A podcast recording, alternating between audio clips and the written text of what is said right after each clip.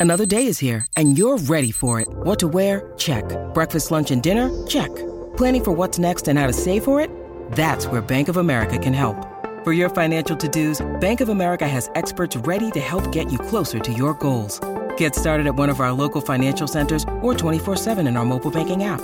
Find a location near you at bankofamerica.com slash talk to us. What would you like the power to do?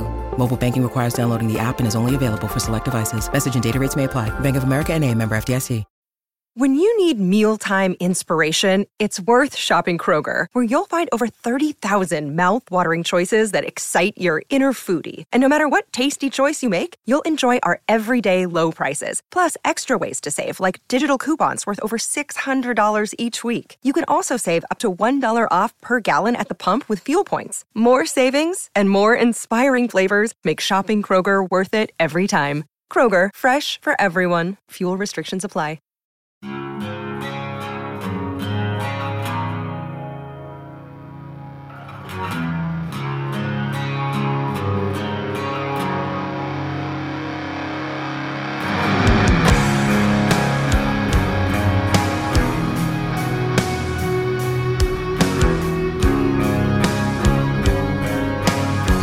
What's good, everybody?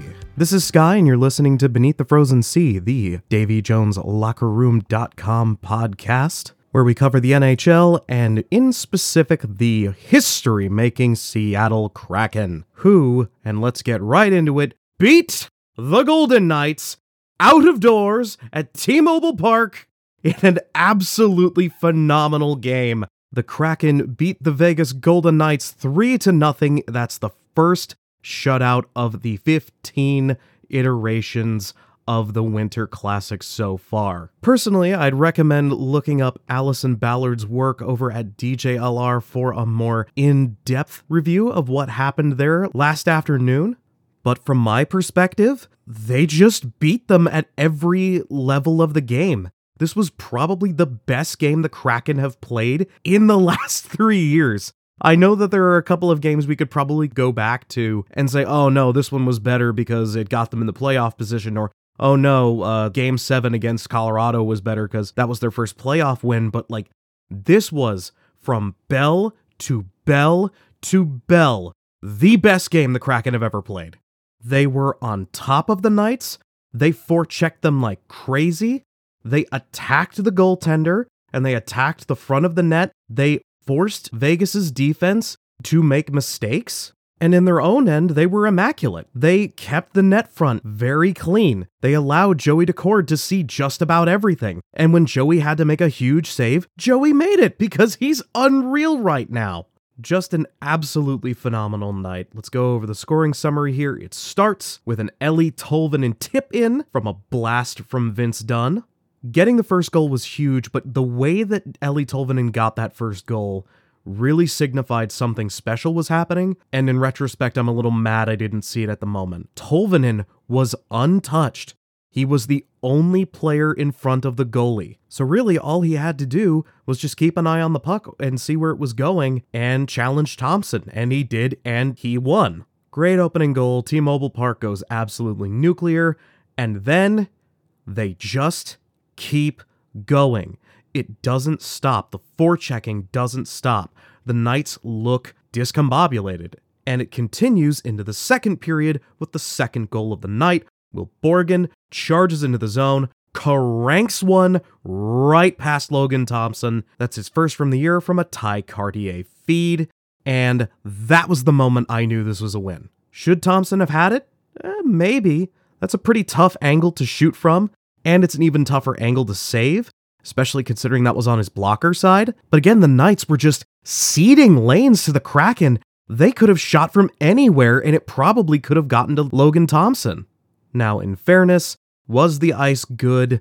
Uh, they're never really good. I said in the last episode that ice in these kind of games gets pretty squirrely. It was definitely true of this one. There were multiple chances where the Kraken were basically right on top of Logan Thompson trying to get a shot off, and there was just this pile of snow right around the puck. It was making creating opportunities a real nightmare for them. But the important thing is that the Kraken adjusted first and they never let up.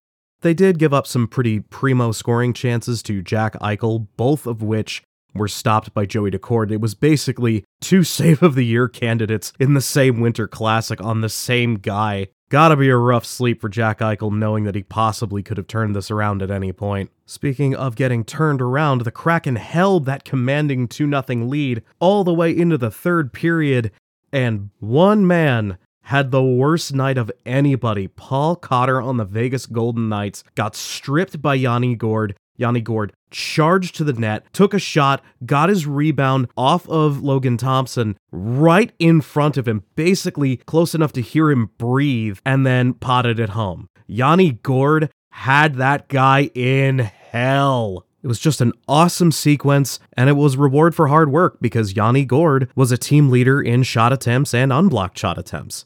Time ticked down. Joey Daccord had one last excellent save in him. He was already the first star of my night. He was just running up the score, getting that second unbelievable stretch out save on Jack Eichel, and the Kraken won it. Just an unforgettable night in SoDo. Probably going to be one of the few unforgettable nights of the year at T Mobile Park. At least until the Mariners decide to spend money again, whenever that is. But the Kraken cannot rest on their laurels as much as I'd like them to. They've got a pretty tight schedule to uphold over the next couple of weeks. Their next game is in Seattle against the Ottawa Senators. I would hope that they take advantage of the fact that the Ottawa Senators aren't very good at defense to turn this five game winning streak into a six game winning streak. And then our dear squids are on the road for a long, long time, and they are going to be playing a lot of games, all at 4 and 3 PT, so uh, set your DVRs. Starts on the 9th with the Buffalo Sabres, not an exactly great team. They're a pretty good scoring team, they just have no goaltending. Then they go play the Caps on the 11th, that's a team that is rapidly rising in the standings. And then they get to go play the Columbus Blue Jackets, a team that is uh, pretty moribund at all levels of the game right now. It's on the 13th at 3. Then on the 15th and 16th, they've got a back to back. They start with Sidney Crosby and the Pittsburgh Penguins on the 15th and the Rangers on the 16th. And the Rangers are a very, very, very good team. And then on their way back home, they finish up against the Edmonton Oilers. Pretty involved schedule for the middle of January, but it's one they need. They are just a single point out of a playoff spot as of right now, and they gotta keep up because both of the wildcard teams are on a heater, and the Edmonton Oilers, who are right below them, are also on a heater as well. This is what a lot of people were expecting the Pacific Division in general to be like. Right now, it just seems like the Western Conference in general is turning into a bit of a dogfight. Mercifully, the Kraken seem to have a pretty nice week ahead of them, so long as they keep up the good work. So maybe, just maybe by the time they meet the Penguins, maybe get that scheduled loss in with the Rangers and come back against the Oilers swinging. Once they come home, and the schedule doesn't exactly get any tougher. They have one game against the Leafs and then it's all just bottom feeders from then on out. But there's an opportunity here for this team that has been struggling so hard to get to NHL 500 to be well above it by the time the week long All Star break comes up in February. Of course, every time I have even insinuated this, the Kraken have made it impossibly difficult on themselves. So, I am just saying there's an opportunity. It's up to them to actually try and get it. There's other Kraken news we're going to have to discuss, but before that, I just want to say congratulations to the city of Seattle for another wonderful Winter Classic, and of course to everyone who was lucky enough to go. I hope you enjoyed that experience for all it was worth. Alright, on to the legal stuff. I promise you, I am about to truncate a lot of legal jargon because I am not a lawyer and I didn't get into this business because I wanted to be. So, ahead of time, I apologize. The Kraken had a lawsuit filed against them by the owner of the Seattle Metropolitan's trademark, something I didn't think was possible, due to the fact that the Metros haven't been around in over a hundred years. As it turns out, a gentleman filed for the Seattle Metropolitan's trademark back around 2015, right around the time that the Vegas Golden Knights were being floated as a potential expansion team. I suppose the idea was to just sell the trademark to whichever team ended up in Seattle for a tidy sum. The lawsuit alleges that due to the Winter Classic jerseys looking clearly inspired by the Metropolitans jerseys, that he would be in some form of financial difficulty due to the popularity of the sweater. Now, before you think this is just some patent troll who hung onto a trademark forever and then decided to try and extort an organization for it, the gentleman in question has made jerseys. I've gone to the website. You can absolutely go out and get flags. You can get jerseys of both the home and away variety. You can get t shirts, sweatshirts, socks, the works. The gentleman who currently owns the Metropolitan's trademark is not just hanging onto it, he is actively trying to do something with it. And the Kraken have had a working relationship with the gentleman in the past. They have tried to buy it from him multiple times, but he did not like the terms that they set for him. And under an agreement, the Kraken were allowed to put up a banner for the Metropolitans that currently hangs above the rink in Climate Pledge. As for whether or not I think that counts as trademark infringement, I think that this gentleman may have overplayed his hand a little bit. Well, yes, both jerseys are barber pole designs with a red S on them. The Kraken S is still very, very clear, and it also does not involve the word Seattle in the S itself, which the original Metropolitans logo does indeed have. It is a shame that the gentleman who owns the trademark on the Metros hasn't really been able to come to an amenable deal with the Kraken regarding the use of the Metro's logo in anything, but the team did their due diligence and made something that I think would probably end with a minor settlement in court and probably the deterioration of this working relationship for good. Which is a shame. I really like the Metro's jersey. I certainly like it a lot better than the Habs version of it, but I'm also not immune to the fact that this gentleman almost certainly bought this with the express purpose of trying to bilk the NHL out of enough money to probably retire. So while I'd like the Kraken to come to better terms with this gentleman,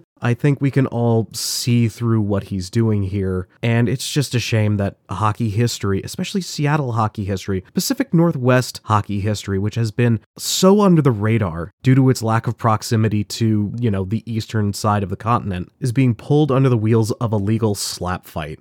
So shoutouts to the Seattle Ironmen and the Seattle Totems, because I imagine that the Kraken are probably going to go back to the well for those teams rather than the Metros while they're still dealing with this issue. One can only wonder what Frank Patrick would have said to all this, especially since he tried to save the team's arena from becoming a parking lot and failed. Of course, given the time of which he was coaching, I'd imagine he would just be boondoggled by the idea of over a million dollars. Anyway, hope this issue gets resolved. It's a messy, dumb thing, and I just don't like the fact that the history of this game is up for grabs like this. Moving on to prospect news, this happened the day you are listening to this, or possibly yesterday. I don't know. I can't tell you when and where to listen to podcasts, but it's important that you know. A vast majority of the Kraken prospects at the World Juniors were eliminated today, at least the Canadian ones. The Scandinavian teams are doing just fine. Canada lost 2 to 3 to the Czech Republic today in the World Juniors in their knockout round, meaning they are eliminated from medal contention. This means that Carson Rehkopf and Ty Nelson are coming home, and it seems like just about everybody who watched this looked at this and said, Why wasn't Jagger Firkus there? Why didn't Team Canada just load up on the best players available to them? Which, of course, would have involved Firkus, but it was a bigger problem for them. This is the thing that a lot of the prognosticators of the World Juniors were interested in. They had talent, but they didn't have nearly as much of it as other teams in the tournament, and I think people are coming around to the idea that that was a choice, and a baffling one at that. Oh well, at least the Kraken still have players in the tournament. Finland and Sweden continue on in the semifinals, Zeb Forsfjäll and the Swedes take on Czechia, and Jani Nyman takes on the United States with his home country of Finland. And that'll do it for our Winter Classic wrap up. Once again, I gotta give it to the people of Seattle for absolutely getting behind this team, and I gotta give it to the Kraken for getting hot at just the right time. Let's see if they can keep this up going into January, February, and into March. And as always, if you want to listen to more, you can find Beneath the Frozen Sea wherever podcasts are found. Or if you'd like, you can take a look at our written content over at davyjoneslockerroom.com. Allison Ballard just put out a great look at how the Kraken kept a businesslike attitude even going into that wonderful game, as well as work from Zam, M, myself, and Sean, detailing all things regarding the Seattle Kraken. We've got previews, recaps, and game threads for those fans who want to interact with each other during the game. For Beneath the Frozen Sea and DavyJonesLockerRoom.com, my name is Sky, and thank you all so much for listening. And as always, go Squids.